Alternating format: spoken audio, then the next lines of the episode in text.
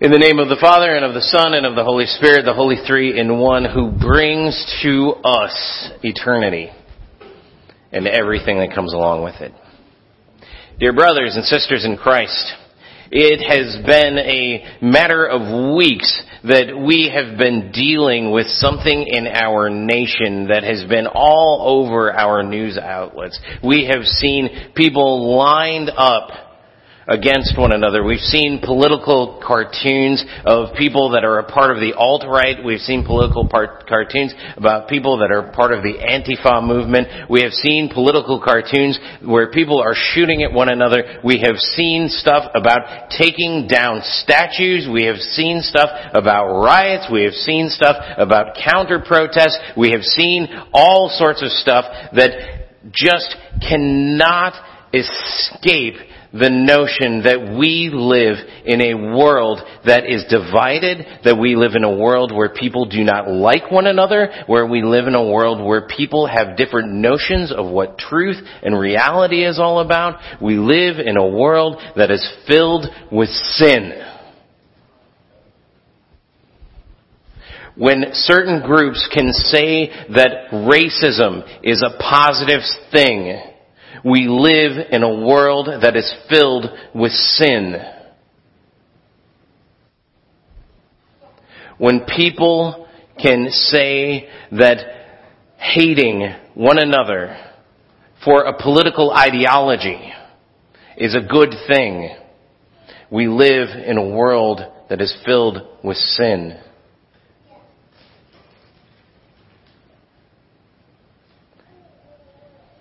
But it's not a new thing. And our reading from Matthew evidences that.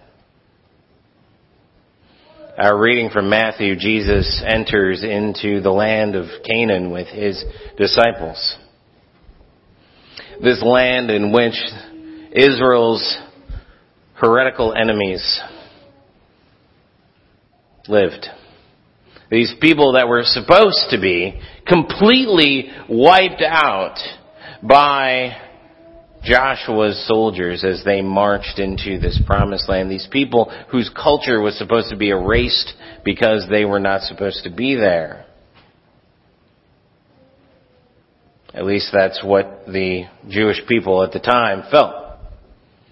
And so for this Canaanite woman to come up to Jesus and to ask for her daughter to be healed, well, it was a pretty big shock. It was a pretty big shock, in fact, even that she would come up to him and she would designate him as the son of David as the son of the king who came in order to reinforce those boundaries, that she would come and she would say, you are the son of this political ideology that is completely against me. But I need my daughter healed. And you're the one that can do it. And so I'm going to put that aside. And I'm going to beg. Jesus plays with that, it looks like. Know, G- Jesus says, I've come only for the lost sheep, not of Canaan. I've come not for the lost sheep of Greece. I've not come for the lost sheep of Rome. I have come for only the lost sheep of Israel. I've come only for this racial and ethnic group. And by the way, you're not a part of that. It's shocking to hear that out of Jesus' mouth. It's shocking for us and we're not even in the same racial and ethnic group that she's in. But it's shocking for us to hear that from Jesus' mouth. Because that's, that's not our picture of who Jesus is. Jesus is not the guy who makes decisions based on race. He's not the guy who makes decisions based on your politics. He's not the guy who makes decisions based on how you align yourself in these things that are outside of faith in Him. But it was even more shocking for that woman. Because here she was. She was putting aside her politics. She was putting aside her race. She was putting all of that stuff aside and going to Jesus and saying, I just need help. I am willing to sacrifice it all. I am willing to join the other political party. I am willing to be a race traitor to my own race. If that's what it takes, Jesus, to save my daughter, and Jesus responds to her with a racial slur.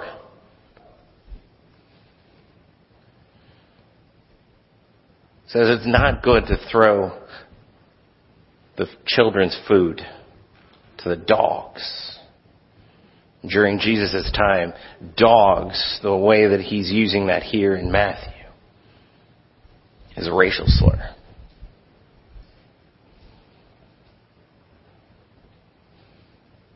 But she comes back at him. She says, Yeah?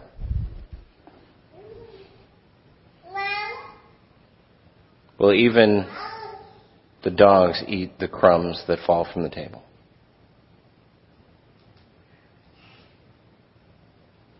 And we don't know if this was Jesus testing her. We don't know what Jesus was really doing. But what we see in her is that she is putting aside everything about herself so that her daughter can be saved. So much of the political wrangling, so much of the crap that's on CNN and MSNBC and Fox News is just about not being able to put away ourselves from ourselves. It's about holding on to our sinful selves and trying to place that on a pedestal. Which is exactly the opposite of what this Canaanite woman is doing. She is saying, I'll put it all away. Just save her.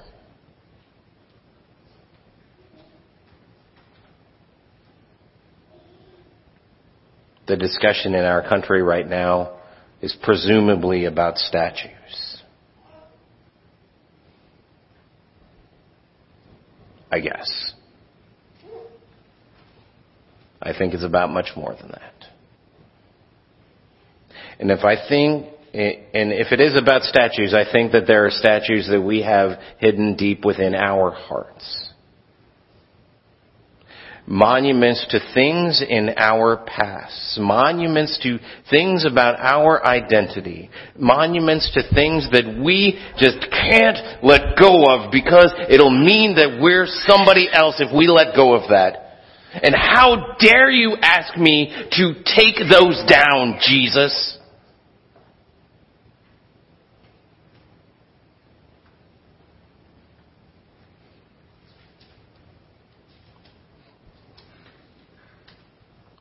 But that's what he's doing. But he's doing that for a reason. He's doing that for a reason that we are given eternity in our baptisms. That we are given the ring of Luther's seal. As we've been talking about the symbol, that ring that encompasses everything is the thing that we are supposed to be drawn towards. It's a promise that surrounds that entire symbol. It is originally supposed to be colored gold. But it's a ring for a particular reason. Because a ring doesn't have an end. That what we are being called into is a world in which there is no end. Which means that there is no longer the taking down of statues. Because that's an end. And the only way that that can happen is if our statues are taken down. if they are smashed to the ground.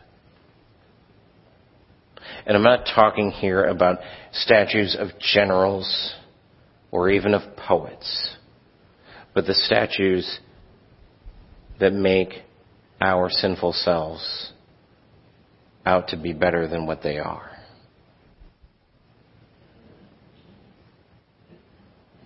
That is what God has called us to do. To have our statues taken down within ourselves.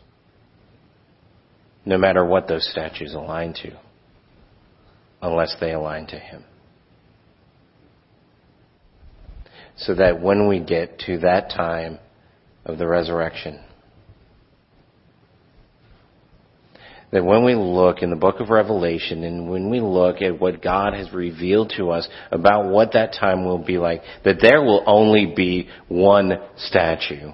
There will only be one monument, and that monument will be to the Lamb. That monument will be to the Christ who came in order to smash all that would divide us, in order that he would smash all that would make us out to be better than who we truly are.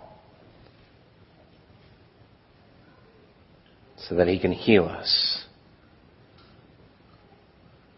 and make us ready for eternity.